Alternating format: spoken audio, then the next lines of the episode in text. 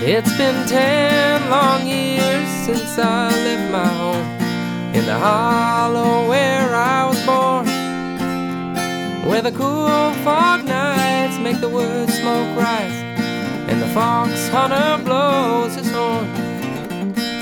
I fell in love with a girl from the town. She promised that she would be true.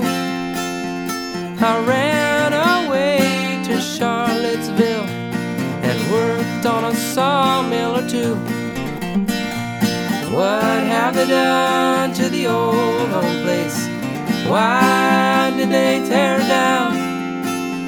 And why did I leave that plow in the field and look for a job in the town?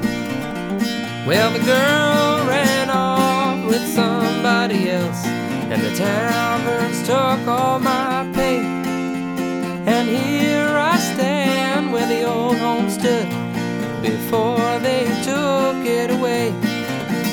Now the geese fly south and the cold wind moans as I stand here and hang my head. I've lost my love, I've lost my home, and now I wish that I was dead.